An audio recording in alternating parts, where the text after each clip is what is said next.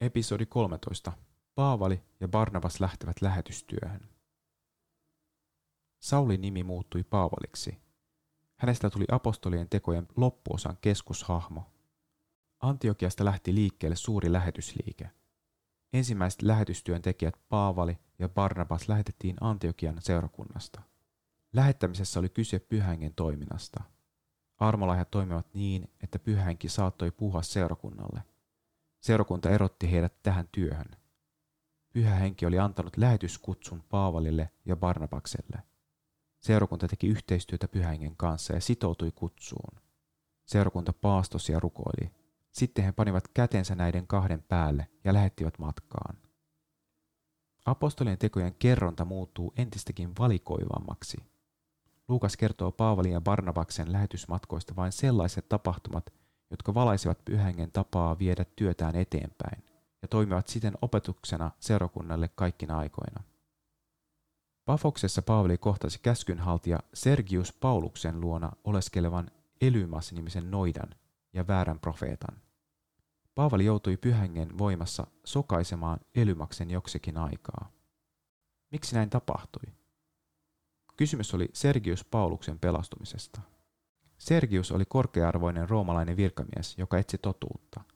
Sergius joutui kahden tulen väliin. Jumala kutsui häntä Paavalin kautta ja paholainen vastusti sitä Elymaksen välityksellä. Elymas oli myös juutalainen väärä profeetta.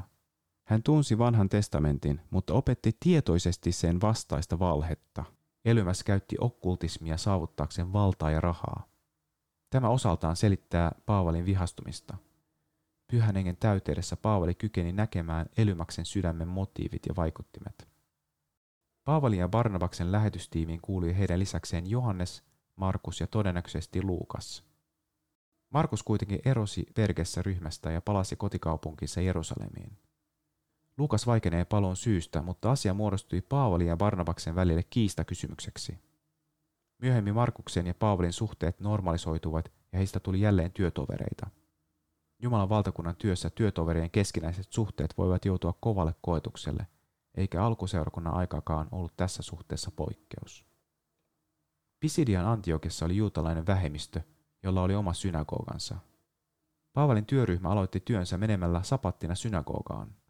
Paavalin tapana oli ensin tavoittaa juutalaiset ja sitten julistaa evankeliumia laajemmalla rintamalla.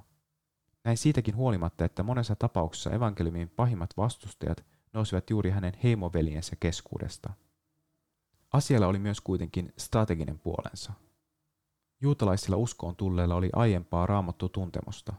Siksi Paavali kykeni kouluttamaan heistä nopeasti luotettavia seurakunnan paimenia ja maalikkojohtajia, joiden hoitoon hän saattoi uskoa vastasyntyneet seurakunnat.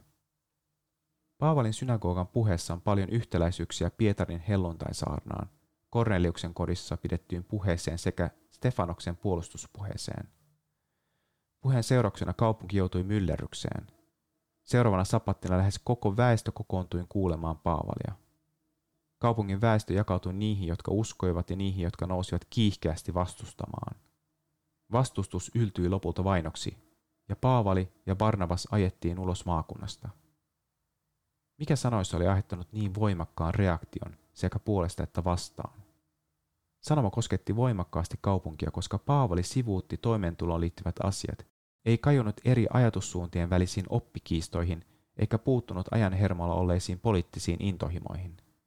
Sen sijaan hän tarttui siihen, mikä oli tärkeintä elämässä. Totuus Jumalasta, kysymys iankaikkisesta elämästä, synnin todellisuus ja syntien anteeksiantaminen.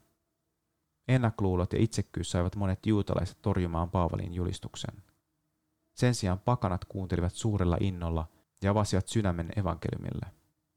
Paavali ja Barnabas rohkaisivat heitä pitämään kiinni Jumalan armosta.